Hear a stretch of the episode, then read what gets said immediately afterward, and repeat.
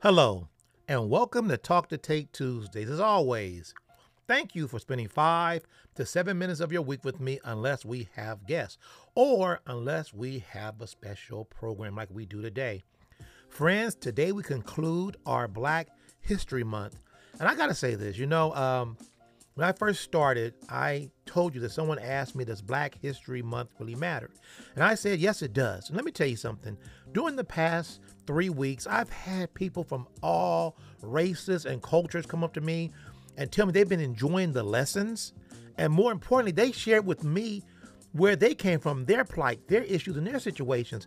I've learned so much about other people's plights. You know, it's funny. Last last Wednesday, my friend Lou called me up, right? I love Lou, he's a good guy. He called me up to tell me, which I never knew, that all slavery was outlawed in Mexico in 1837. Now, the little twitch there, because Texas was in Mexico up until 1836. But, well, we won't even go there. I'm to leave that alone. But as you can see, Black History Month, it does matter. So thank everyone. Now, you're to love today's episode. I'm telling you, this story is one I've never heard of. We were trying to do first, of course, right? We did uh, all the episodes, the shows have been first for a lot of people. This was a first for me, and I love this story. So get your popcorn, get your kids, set them down. You're going to love, love, love this story. Now, of course, in 1860, we're in the Civil War. And uh, that is to free slaves, as people say, right? We're in 1860, we're in the Civil War.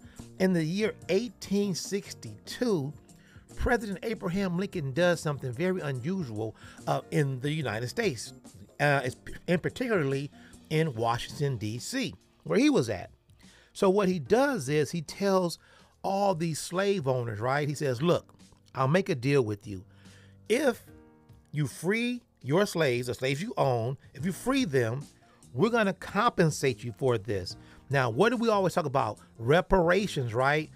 This was the first form of reparations around slavery. Let me finish my story, and you tell me if you hate it or you love it. So, what Abraham Lincoln does is he goes to these families, say, if you let your slaves go, we'll pay you for the amount that you paid for your slaves, plus we know you're going to need money to have your fields taken care of. So we're going to give you a little extra so you can actually pay them. Right? So that's what he does. And the average uh, uh, reparation that was given back was around $300 per slave. Now, some of the most prominent people at that time owned slaves. There was a gentleman who de- donated a lot of land. His name was George Washington Young. He was friends with George Washington. George Washington Young he was given $18,000 back in that time. That is the equivalent today of around $600,000. Okay. There's another gentleman, there's, there's a hotel right across the street from the Capitol where the Capitol riots occurred. It's called the Willard Hotel. He received $2,500.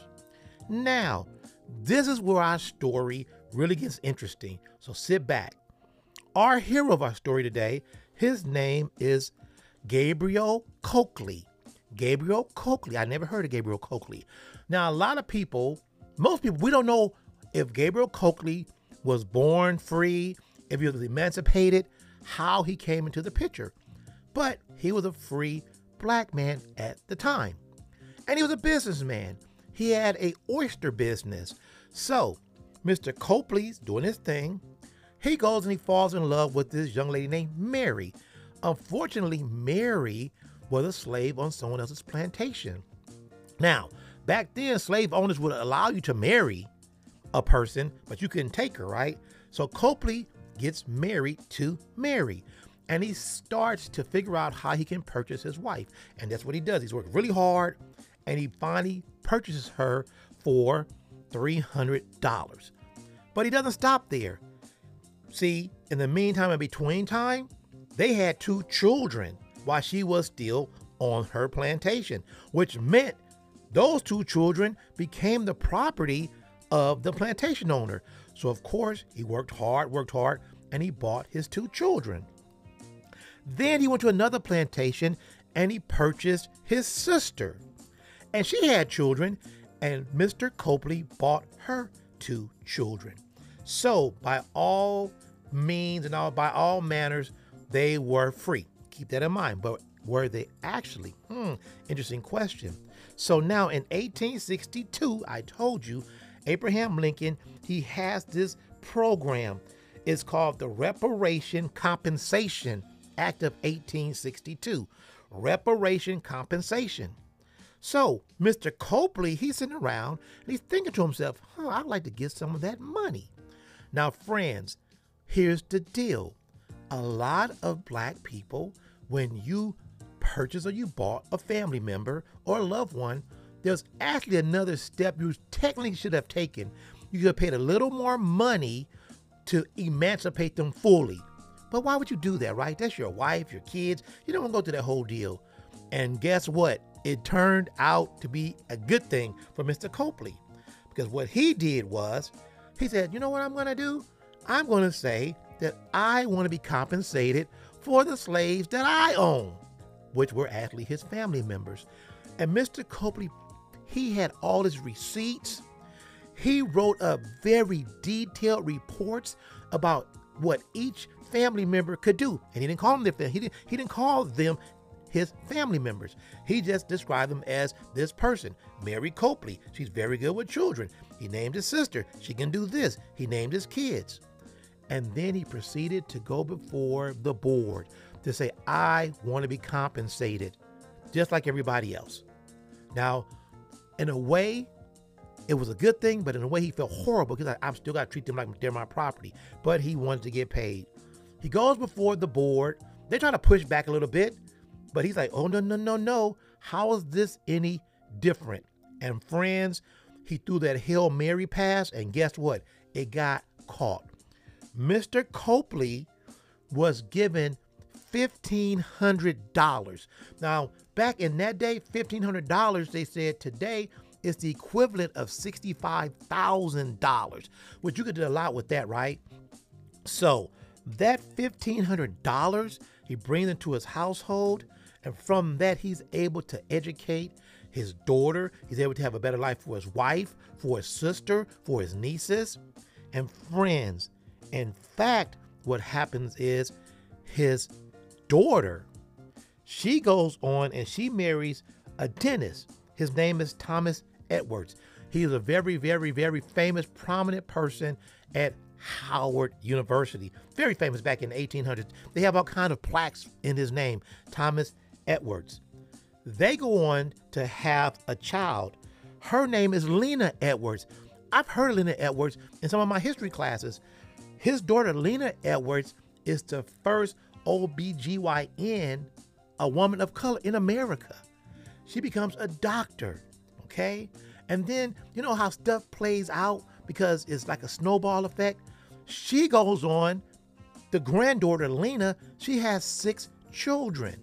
Now, her eldest daughter becomes the first black person ever admitted into Cornell's medical school. She has another son that becomes a doctor.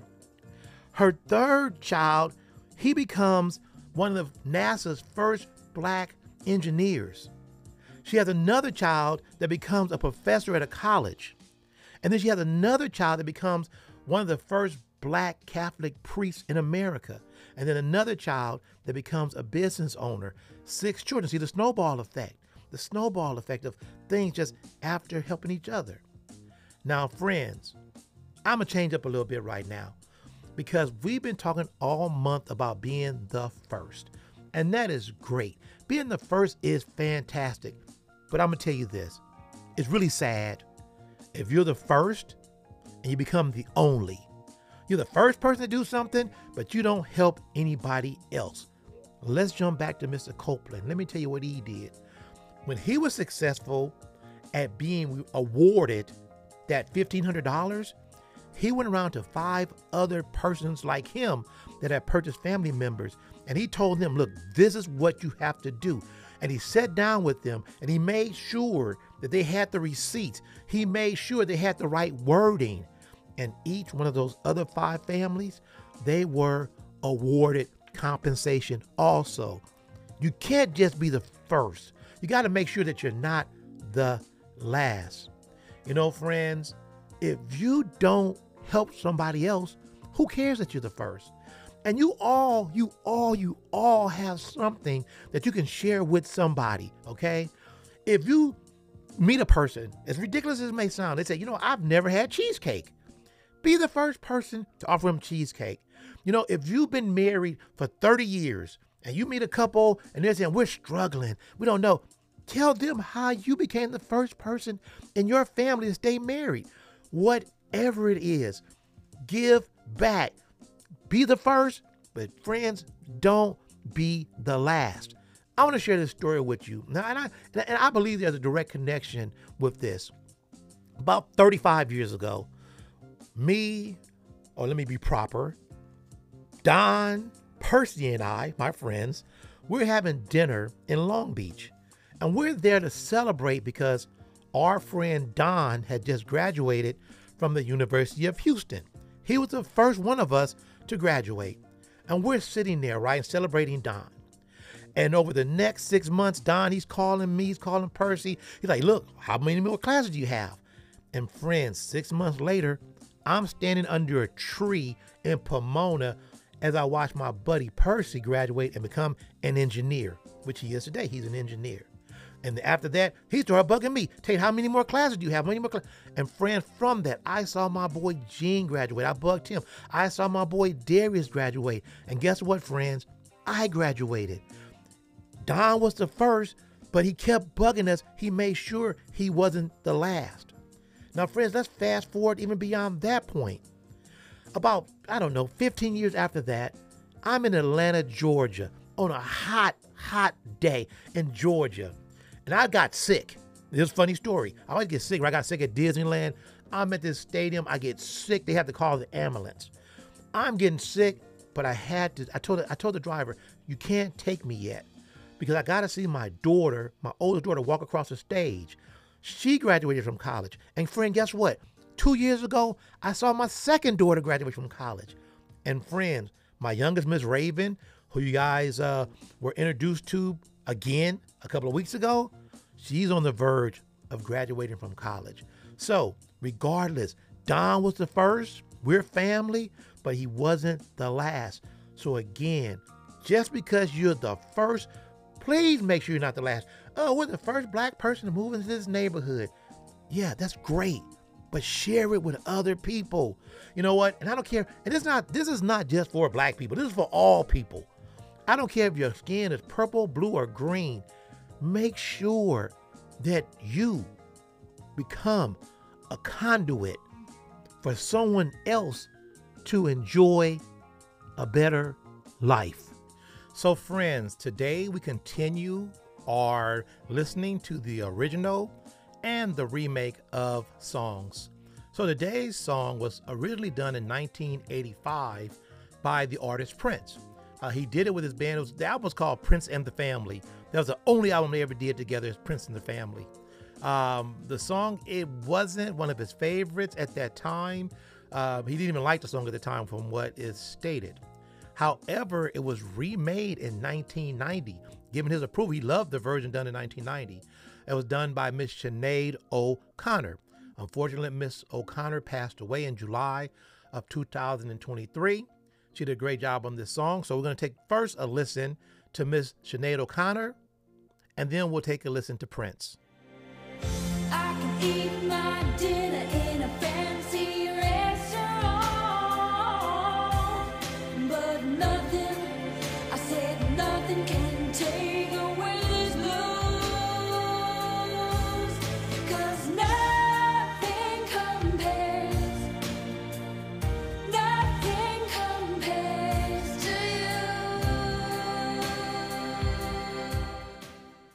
Now, friends, the original version by Prince. Since you've been gone, I can do whatever I want. I can see whomever I choose. I can eat my dinner in the fancy restaurants, but nothing I said nothing can take away this blues. Cause nothing compares, nothing compares to you. Okay, friends, there you have it. Our Black History Month is complete. And friends, I'll see you next Tuesday.